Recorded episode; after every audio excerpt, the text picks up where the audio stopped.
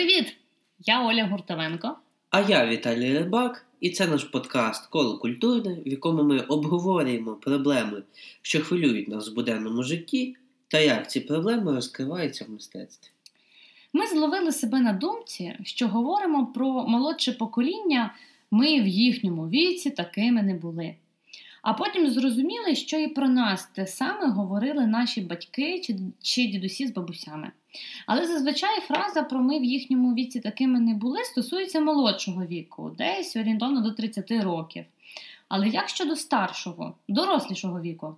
Бо якщо ми в молодості ведемо себе інакше, аніж наші батьки, то й дорослішати можемо також по-іншому. Зрештою, нам подобається те, як зараз в книжках та фільмах говорять про дорослість. І я тут спеціально не вживаю слово старість, бо воно для мене несе більше якось негативної конотації, тим часом як дорослість не забирає радості з життя, навіть якщо мова про умовно 80-літню людину. Але слухай, а чого старість повинна забирати радість з життя? Ти вже людина, яка прожила життя. Можливо, в тебе є сім'я, діти, внуки, які тебе люблять і поважають, тебе цінують, про тебе піклуються. Старість може бути чудовим варіантом. Це вже не той вік, коли є якісь е, кожного дня турботи. Це той вік, коли можна приділити максимум часу собі, якщо все складається добре.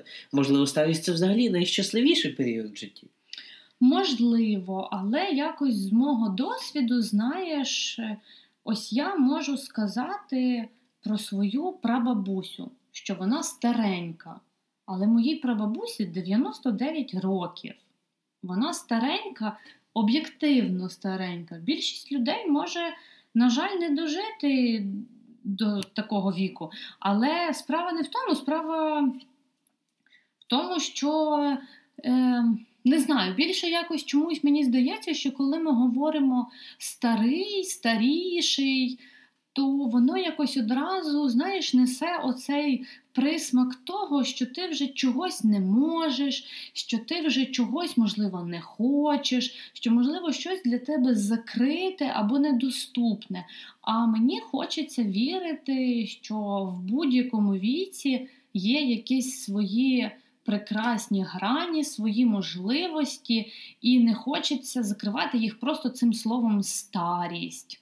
Хоча старість може бути приємною. Можливо, це просто в мене таке враження через те, яку я бачу дорослість. Я все-таки буду продовжувати зі словом дорослість, з тим, яку я бачу дорослість в Україні. І мені б хотілося, щоб вона була більш позитивнішою, більш натхненнішою. І тому мені в цьому подкасті все-таки хочеться уникати слова старість, і я буду його уникати. Добре, а я все ж вважаю, що в старості самій по собі нічого поганого немає, і тут вже конкретно залежить від того, що кожна окрема людина вкладає в це слово. Наприклад, от в Німеччині, коли я вчився і жив трохи, то я мав багато справ з дідулечками, бабулечками, і вони всі були доволі задоволені своїм життям. Для них вихід на пенсію був. Е, саме періодом, коли можна подорожувати, коли можна займатися улюбленими справами, коли є час на хобі. І вони були доволі щасливі, і вони були доволі енергійні.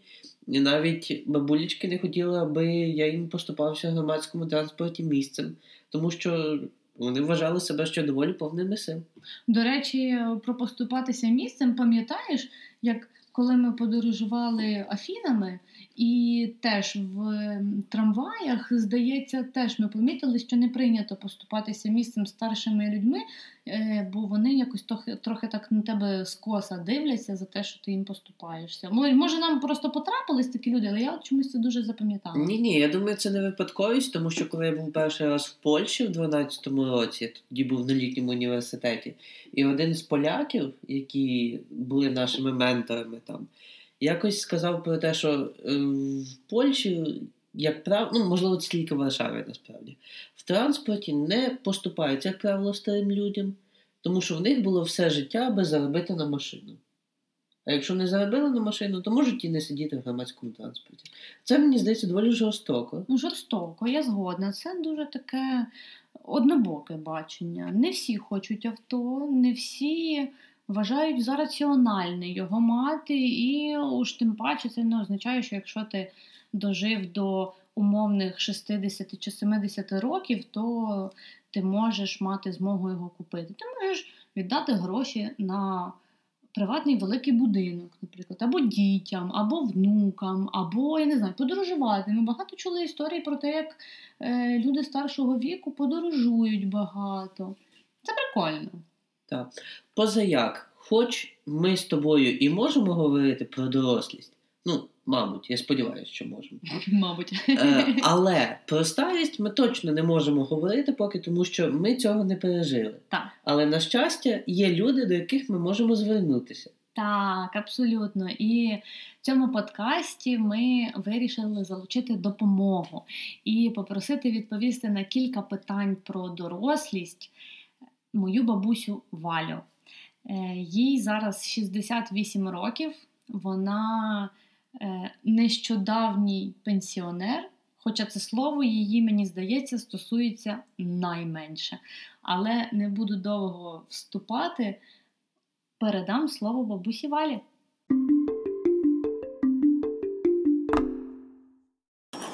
Чи можеш ти поділити от, е, якось, е, не знаю, життя на якісь етапи? От обично там кажуть там етап школа, етап університет, робота, потім ще щось. А які були от в тебе такі якісь логічні етапи, на які ти от, ділиш попередній свій досвід?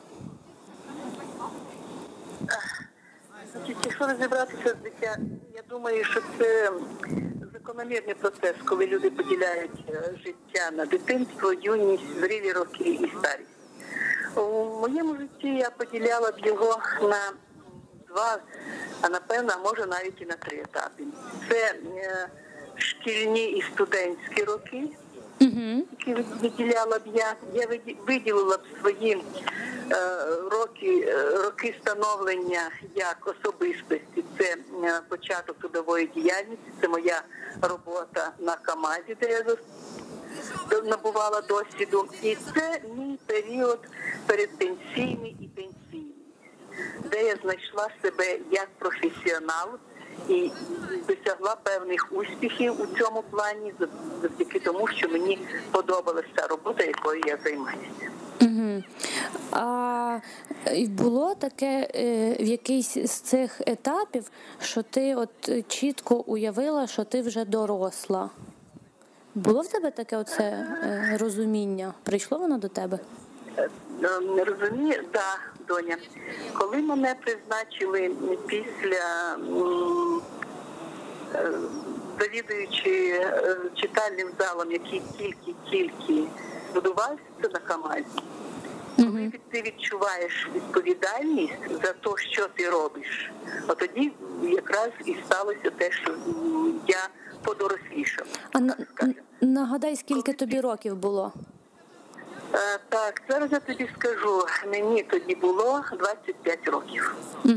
Угу. Як Олі за. Да. Е, Розумієш, саме коли ти відчуваєш відповідальність, що не ти е, сама собі, от скажімо, належиш, а ти ще відповідаєш за щось конкретне, за певну ділянку роботи, тоді е, ти, ти просто цей стан такий.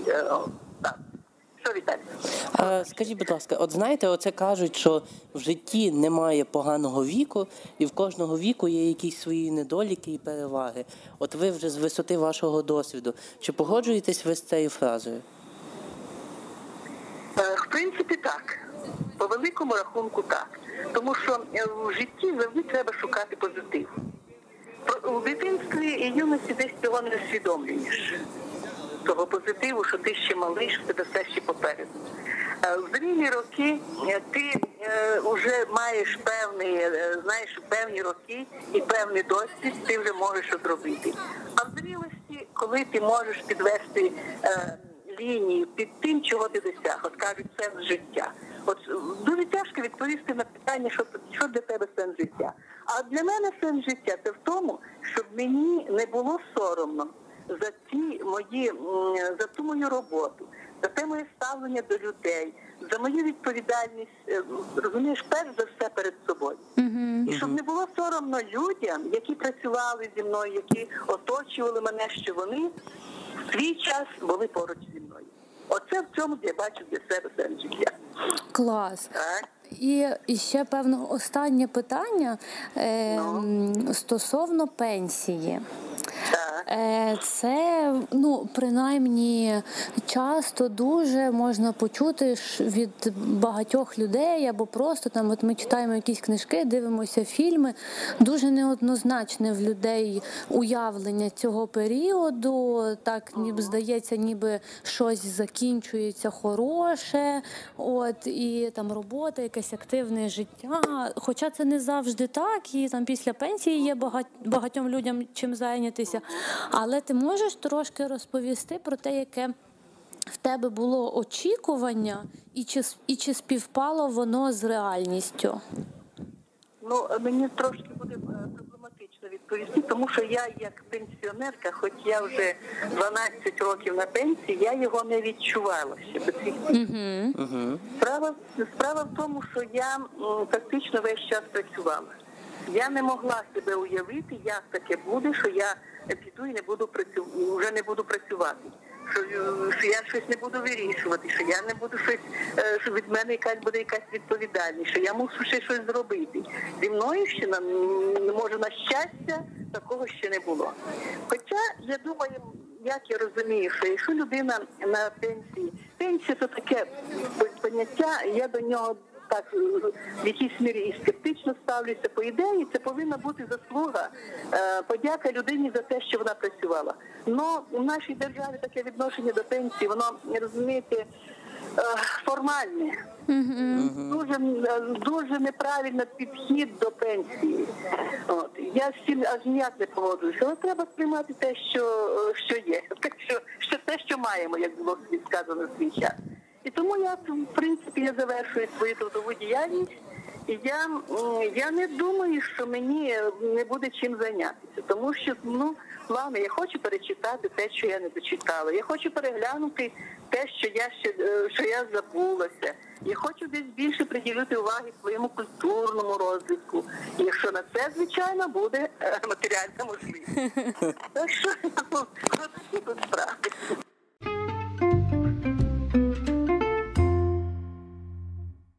Віталік, слухай, давай зачепимо за фразу бабушки Валі про те, що я завершую трудову діяльність, але я не думаю, що мені не буде чим зайнятись. Мені здається, в цій одній фразі вся суть е, нашого сьогоднішнього епізоду і наших подальших прикладів, які ми з тобою хочемо обговорити. Так, ну от я не з висоти, а з низини своїх років переконаний, що все-таки старість це не фінал, а це, можливо, навіть новий початок. І один з прикладів того, яким може бути новий початок, є серіал Метод Комінський, який виходить на Нетфліксі і який був створений шоуранером Чаком Лорі. Так, це саме той відомий шоуранер, який створив теорію Великого Вибуху і два з половиною чоловіки.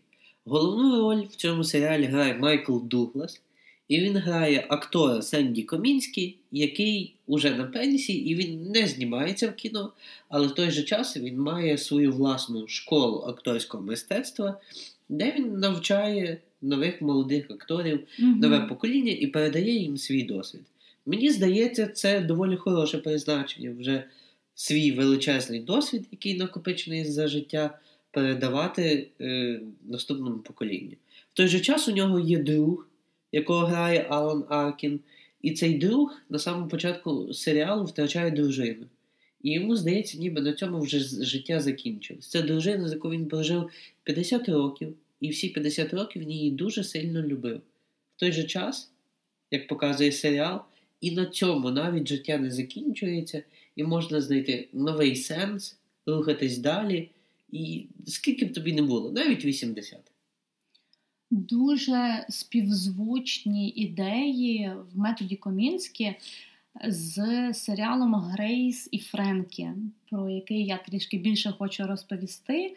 Е, Грейс і Френкі створені всім доволі відомою, ймовірно, Мартою Кауфман, яка була співавторкою друзів, та Говардом Джей Моррісом. І розповідає насамперед серіал про те, що також можна знайти нові сенси навіть після того, як твій чоловік уже теж е, в такому поважному віці оголошує тобі, що він гей. І чоловіки Грейс та Френкі вони вирішують одружитися між собою. І в результаті е, ці дві жінки починають жити під е, одним дахом, тому що природно їхні чоловіки з'їжджаються між собою. І цей серіал дуже цікавий тим, що чоловіки спілкуються між собою, жінки спілкуються між собою вже зовсім зовсім в іншому контексті. Їхні діти бачаться між собою, вони в чомусь допомагають, в чомусь перешкоджають своїм батькам. Це дуже весело, за цим цікаво спостерігати, але тим не менш. Кожна серія це якась своя окрема історія, яка піднімає ту чи іншу тему. І там дуже багато про батьківство, дуже багато про те, чи варто віддавати все своє життя на дітей, тільки не займаючись собою. Там є про те, як співіснувати різним поколінням. І це доволі життєво, хоча і знято часом в такому більш гумористичному ключі. Але, як відомо, через гумор інколи може краще сприйматися щось, що важко сприйняти якимось звичайним, більш таким буденним чином.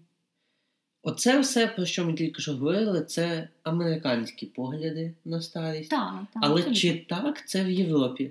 І, ну, в принципі, так само. Принаймні у шведів це точно так. Якщо судити із книги Людина на ім'я Уве, яку написав шведський письменник Фредерік Бакман, а також з шведської екранізації, яку зняв Ганнес Голм. І, до речі, ця екранізація номінувалась у 2016 році на Оскар в категорії Найкращий фільм іноземної мови, в цьому випадку шведською.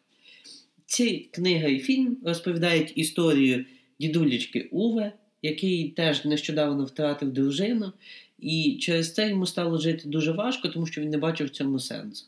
А тут ще й стався такий тригер, що нові сусіди, які заселились поруч з ним, при цьому будучи мігрантами, коли заселялись, збили його поштову скриньку. Оце був просто останній такий е, гвоздь, Мгм. який просто зруйнував всі його сподівання від подальшого життя, і він вирішив покінчити життя самогубством. Невеличкий спойлер, цього не сталося, і в результаті він все-таки знайшов новий сенс життя, який дивіться і побачите, але показує ця дилогія фільму і книжки, що також і в Європі цінують життя е, в літньому віці. Фредеріка Бакмана взагалі зараз бум в Україні, тому що це ж він написав е, Моя бабуся просить їй вибачити. І ось цей чоловік на ім'я Уве. І справді, якщо немає змоги почитати, то принаймні про Уве можна подивитися. Фільм так стається. Це Так, фільм. так. Фільм просто чарівний, дуже атмосферний. Але, звичайно, якщо є нагода прочитати книжку, то думаю, це буде не зле. Е, але я все одно хочу повернутися до е, своїх е, американських е, мистецтвознавців. Ні, це неправильно. Просто до ще одного прикладу з Америки. Е, Це книга Наші душі вночі Кента Гаруфа. Ем, В головних ролях теж дідулечка і бабулечка Едді та Луї. Вони обоє втрачають своїх е, чи то чоловіка, чи то дружину, своїх партнерів. І загалом вони між собою не спілкуються. Вони просто сусіди, вони живуть в одному містечку, в одному райончику, їхні будинки поруч.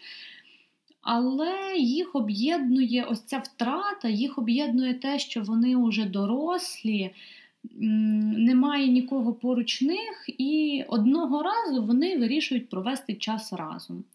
І якщо ви читали книгу чи дивилися фільм, в якому, до речі, також грає Джейн Фонда головну роль, як і в Грейсін Френкі. Е, то ви знаєте, що означає провести час разом. Якщо ви не читали, не дивилися, то дуже рекомендую. Книга не настільки об'ємна, її можна, мені здається, прочитати просто за вечір. Вона також дуже атмосферна, легка але надихаюча, і вона теж про те, що незважаючи на якісь життєві обставини, ви можете знайти новий сенс, ви можете знайти нову радість, інакшу радість. І ця радість не означає, що ви щось, що було в минулому вашому житті, забули або перекреслили. Це просто означає те, що. Ви відкриті до світу, і ви відкриті до того, що він вам ще може запропонувати. І мені здається, в цій ситуації, коли ви відкриті і готові прийняти те, що може вам запропонувати Всесвіт, тільки тоді ви молоді, і до вас не можна застосувати це слово старий.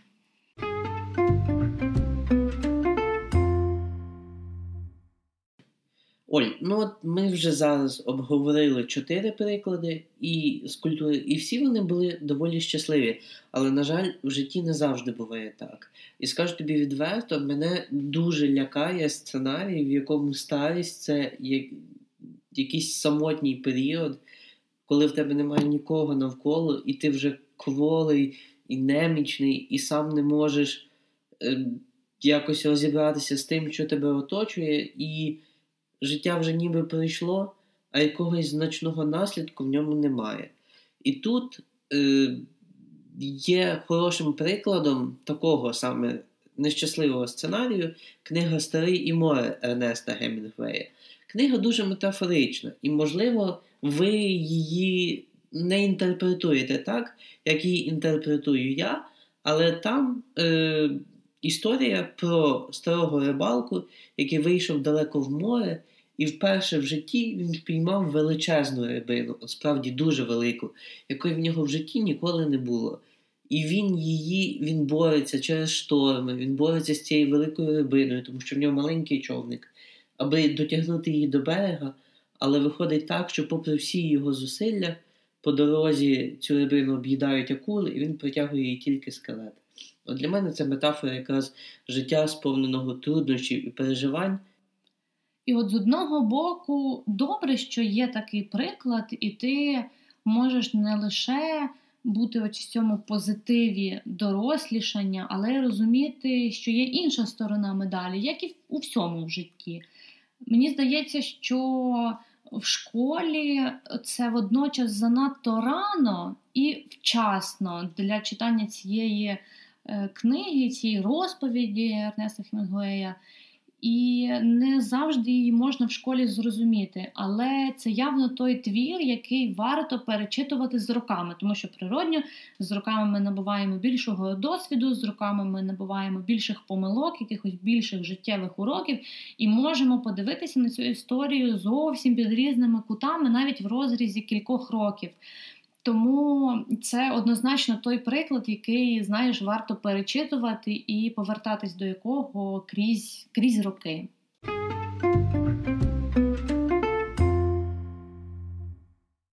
Також з одного боку не все так добре завершується і для героїв фільму It's Complicated з Меріл Стріп і Алеком Болдуїном в головних ролях. Не все так добре, тому що герої Стріп та Болдуїна грають подружню пару, яка вже 10 років у розлученні.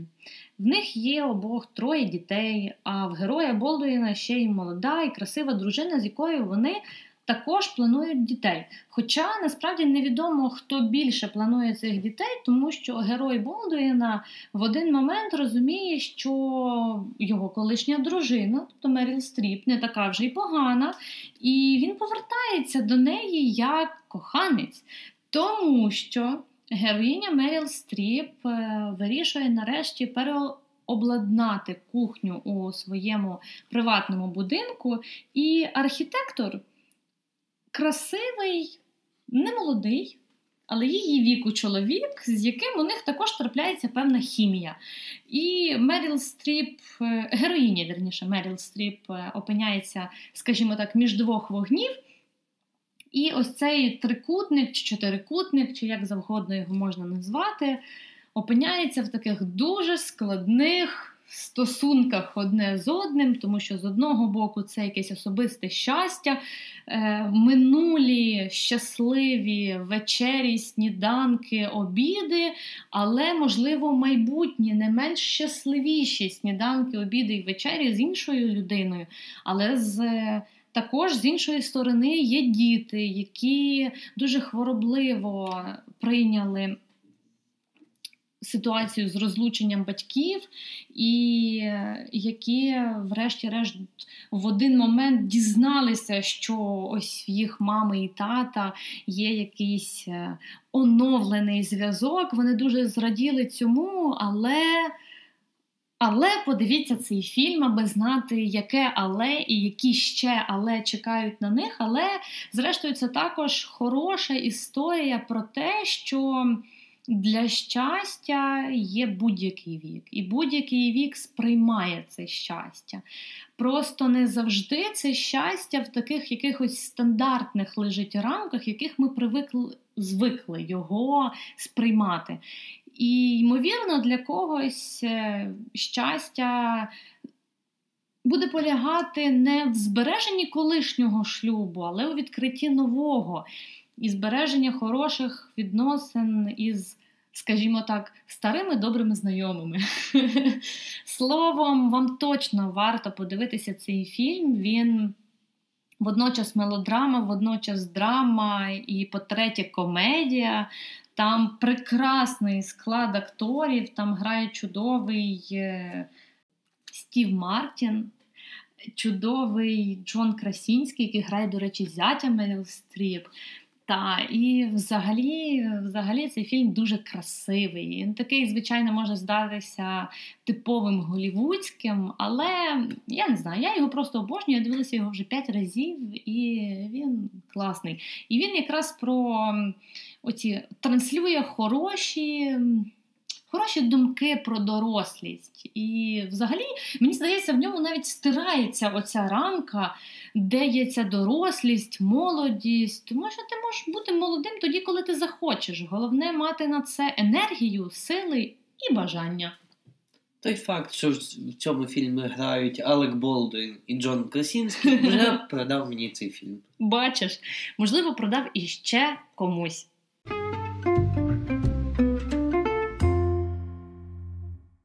На цій позитивній ноті ми з вами прощаємось до наступного понеділка і не кажемо вам прощайте, кажемо до побачення і до зв'язку, зокрема і через нашу джемейлівську пошту колокультурна собачка gmail.com.